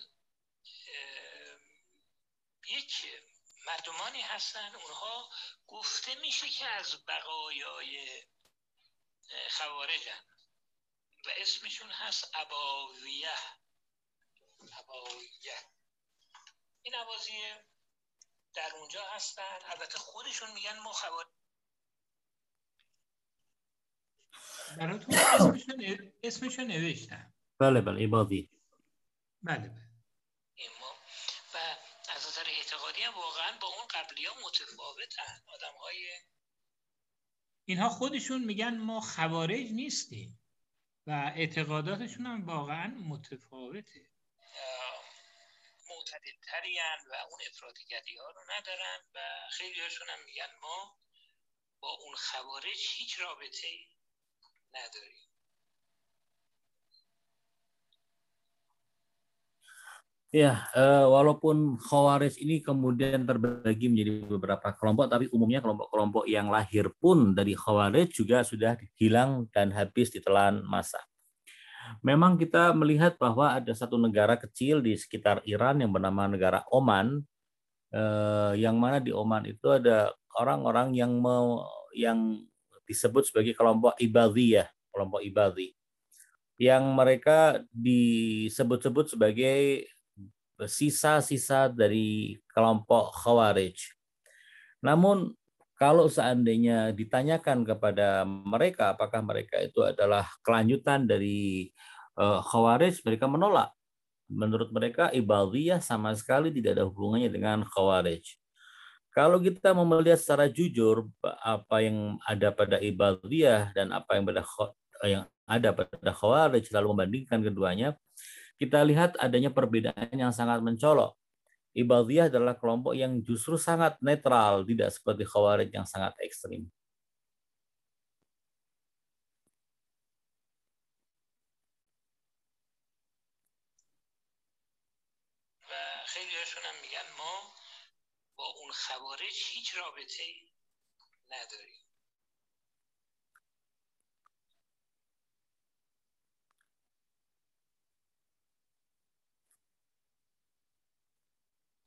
مرتکبان گناه کبیره رو این عوازیه موحد می‌دونن نه مشرک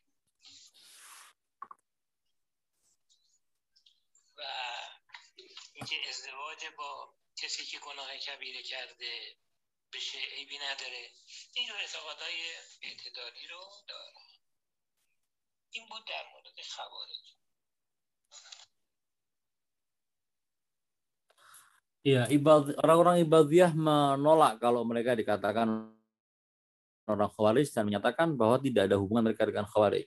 Salah satunya adalah pemikiran khawarij yang paling terkenal mengenai orang yang melakukan dosa besar. Menurut orang khawarij, mereka telah keluar dari keimanan. Tidak ada orang-orang kafir.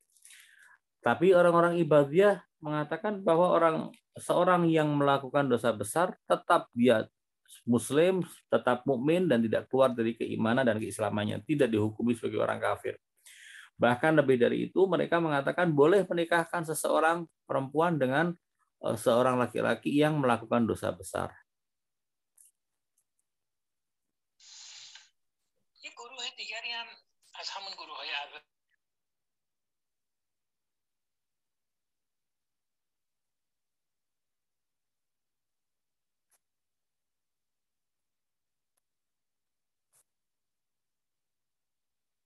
Halo.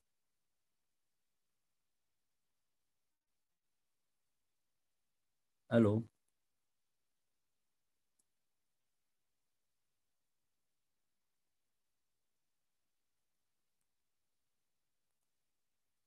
Halo. Suara saya terdengar? Masih ada saat suaranya Ustaz Hafid, tapi Ustaz Miri belum. Ustaz Miri nggak ada ya? Keluar kali ya? Ada Iya, beliaunya terpental tapi beliau. Terpental ini beliau. Enggak ada keluar. oh gitu. Iya, terpental.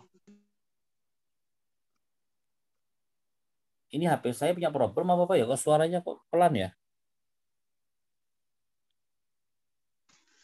Suara juga pelan, Prof Miri tadi memang juga pelan, Oh, tapi ini kalau suaranya Ustaz Hafid keras. Pak Arif ini rekaman kecil. Berarti normal ya saya. Gimana? Berarti punya saya normal HP-nya. Kirain HP-nya ada masalah. HP-nya normal lah, seperti orangnya juga anu kok sehat. Gimana giginya saat Ini bahas Sehat, rek- bahas rekaman Ustaz Miri ya, Dokter Miri ya. Kalau saya ngusulkan Ustadz Miri ngasih aja rekaman 45 menit kasihkan ke saya Iya. saya terjemahkan dengan lebih baik Betul. Daripada gini kita dan bisa mendengarkannya nggak usah pakai pertemuan. Per- Nanti pertemuannya kalau ada Ya. pertanyaan aja. 15 menit Sepertinya bel- misalnya. sepertinya beliau mendadak ini saat mungkin menyampaikannya mungkin Ustaz David juga punya waktu buat terjemahin. Kita kita cukup waktu buat baca. Itu dia. Kalau ada pertanyaan, jadi langsung diskusi aja. Dokter Miri hadir gitu. Iya.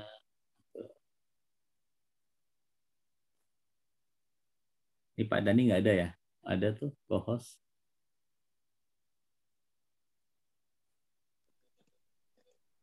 Dokter Abdi ada nggak ini?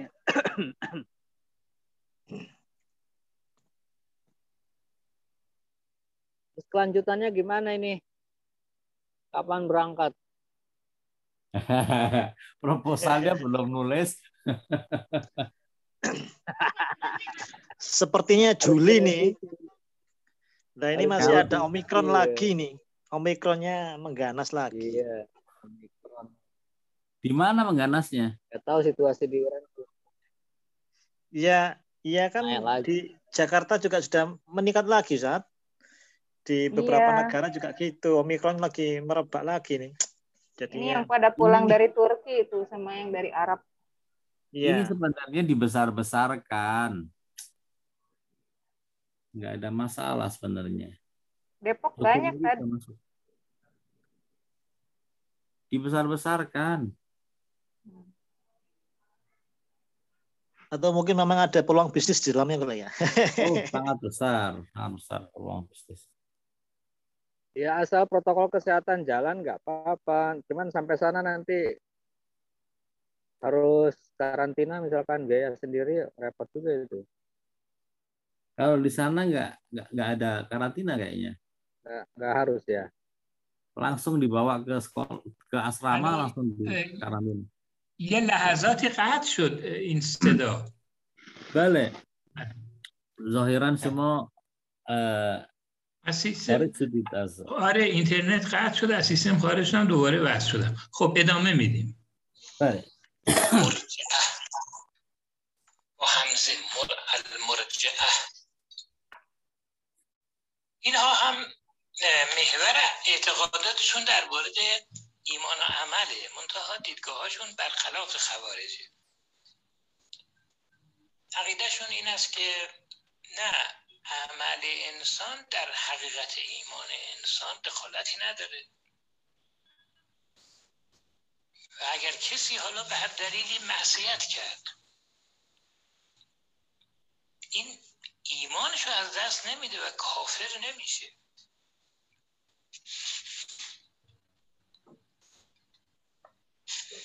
این که چرا به اینها گفته میشه مرجعه شهرستانی میگه که ارجاع با همزه دو تا معنی داره.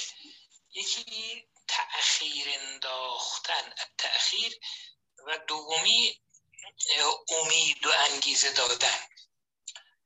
حالا تأخیر انداختن چه ربطی به این گروه داره؟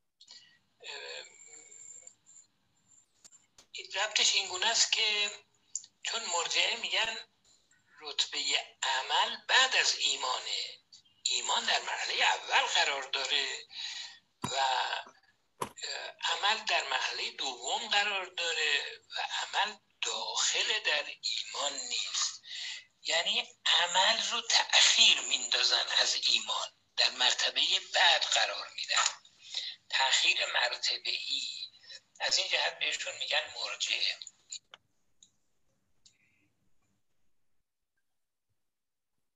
Ya, kelompok kedua yang layak untuk kita bahas dari antara kelompok-kelompok yang muncul di awal-awal eh, periode Islam adalah kelompok Murji'ah. Kelompok Murji'ah berbeda pandangan jauh dengan kelompok eh, Khawarij yang mengatakan orang yang berbuat maksiat eh, orang apa namanya perbuatan manusia itu punya andil besar dalam masalah keimanannya. Itu pendapat Khawarij. Kelompok Murji'ah mengatakan bahwa amal seorang manusia itu tidak ada sangkut pautnya dengan eh, hakikat keimanannya, keimanan seseorang. Keimanan itu memiliki tingkatan yang lebih dahulu dibandingkan amal perbuatan seseorang. Jadi kalau seandainya amal perbuatannya yang merupakan yang tingkatannya lebih akhir dibandingkan keimanan, ada permasalahan di dalam perbuatannya, itu tidak akan mempengaruhi fondasi keimanan yang ada pada orang tersebut.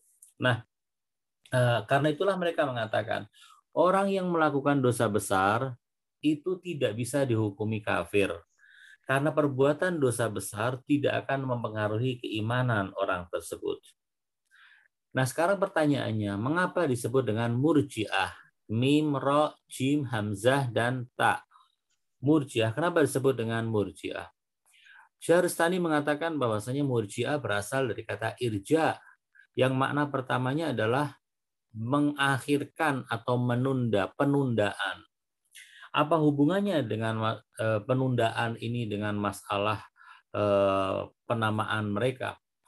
Jawabannya adalah karena kelompok Murji'ah ini meyakini yang namanya ke yang namanya perbuatan manusia, apa pun juga perbuatan manusia, itu adalah tingkatannya di bawah atau setelah keimanan. Jadi posisinya di eh, setelah eh, lebih akhir daripada posisi keimanannya. Dan orang yang melakukan perbuatan dosa, masalah apakah dia masih tergolong kafir ataukah muslim itu penentuannya nanti, bukan sekarang, nanti di akhirat. Dan yang kedua adalah bahwa kata murjiah itu berasal dari kata irja yang berarti adalah pengharapan. Orang-orang yang melakukan dosa besar masih punya harapan akan mendapatkan ampunan dari Tuhan.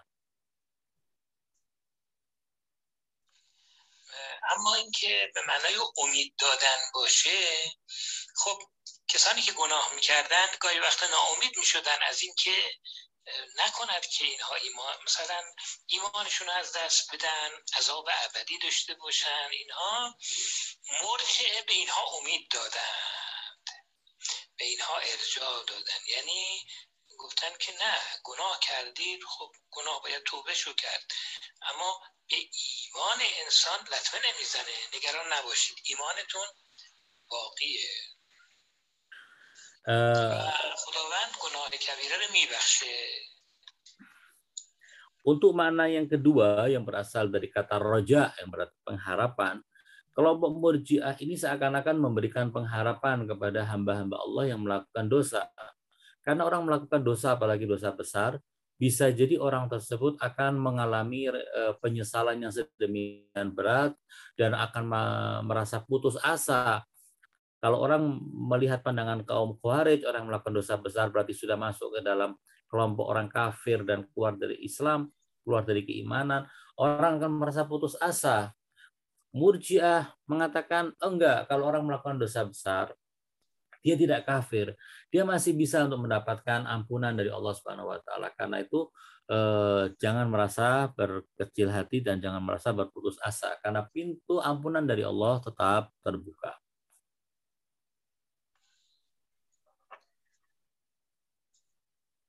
بالاخره اینجور معانی رو کردن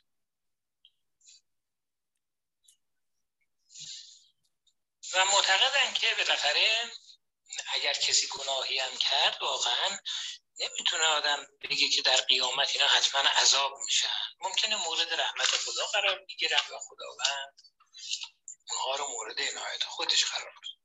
پس ما تا الان در واقع با توجه به خوارج و مرجعه دیدگاهشون نسبت به ایمان و عمل دو دیدگاه متضاده یکی عمل رو دخالت خیلی زیادی در اصل ایمان میده یکی کسی هم میگه اصلا دخالتی نداره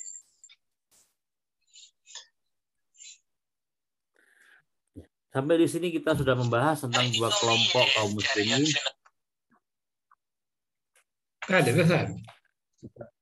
Kita telah membahas dua kelompok kaum muslimin yang memiliki pandangan yang saling bertentangan. Yang satu kelompok mengatakan bahwasanya amal perbuatan manusia itu punya andil dalam keimanannya, sementara kelompok kedua mengatakan bahwa perbuatan manusia tidak punya andil dalam keimanan sama sekali. من قبلا یه سوال بکنم آقای الکاف شما کلاس بعدی هم دارید یعنی آقای دکتر عبدی کلاساش ادامه داره بله بله بله خیلی خوب شناسی کلامی در اینجا ما می‌بینیم که چون نگاه خوارج نگاه افراطی بود دیگه در مقابلش یک جریانی پیدا میشه به نام جریان معتزله که مکتب معتزله رو تشکیل میدن و خب اشاعره هم که هستن اونها هم گرایش خیلی مهمی هم. و همینطور پیروان اهل بیت و امامیه به اصطلاح. اینا میشن محورهای اسلامی که این سه تا مکتب رو باید مورد بررسی قرار بدیم. یعنی مکتب معتزله Asyairah و مکتب اهل بیت. Ya, setelah membicarakan tentang dua kelompok yang saling bertentangan, Murji'ah yang memberikan pengharapan dan kelompok Khawarij yang sedemikian ekstrim, eh, kita akan akan membahas tiga kelompok pemikiran dalam kaum muslimin, eh, pemikiran kalam. Yang pertama adalah kelompok atau madhab Mu'tazilah, yang kedua adalah kelompok Asy'ariyah atau Asy'ariyah, pengikut Abu Hasan al-Asy'ari, dan yang ketiga adalah para pengikut eh, Ahlul Bait atau yang biasa disebut dengan Syiah Imamiyah. اول به گروه معتزله می‌پردازیم. خب من اگه بخوام معتزله رو شروع بکنم با توجه به اینکه چهار دقیقه به ده بیشتر باقی نمونده مطلب نیمه کاره میمونه و طبعا چیز نمیشه. اونجوری که باید حقش ادا نمیشه. لذا ناچار انشالله بحث معتزله و اشاعره و اینها رو ما برای جلسه بعد میگذاریم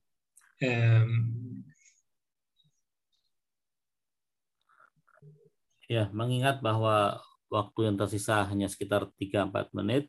Kalau kita mau melanjutkan pada pembahasan Mu'tazilah, maka pembahasan kita tidak akan selesai. Uh, karena itu insya Allah kita akan membahasnya pada pertemuan yang akan datang. الان اون کلاس هایی که شما روز جمعه دارید اونها هم ادامه داره همچنان؟ روز جمعه نداریم استاد. فقط امروز کلاس حضرت علی و کلاس استاد عبدی. آها دکترا یعنی الان فقط همین دو کلاسه؟ بله بله. درست, درست. mungkin alkof که دو تا کلاس داره فرزنده بود آره نه اون که آقازاده شما نه؟ بله بله. ای ماشاءالله ماشاءالله. نمی‌دونستم آقازادتونه خدا انشالله سلامتش بداره و دعا موفقش بداره. انشالله داغو هستیم. یه مقداری سرما خورده بود. چند هفته من خیلی نگرانش بودم. اون که آلرژی داره استاد. عجه ها آلرژی داره. انشالله خدا سلامتی کامل بهش عنایت کنه. هم به شما هم به ایشون. هم به همه رفقا. خیلی خوب. پس ما بحثمون رو انشالله می‌گذاریم. ادامه شد. جلسه بعد. و سلام علیکم و رحمت الله و برکاته. و علیکم سلام. علیکم سلام. و رحمت الله و برکاته. شوالا کتابی بودو پر نکم لنجو پر نبا حسانی شوالا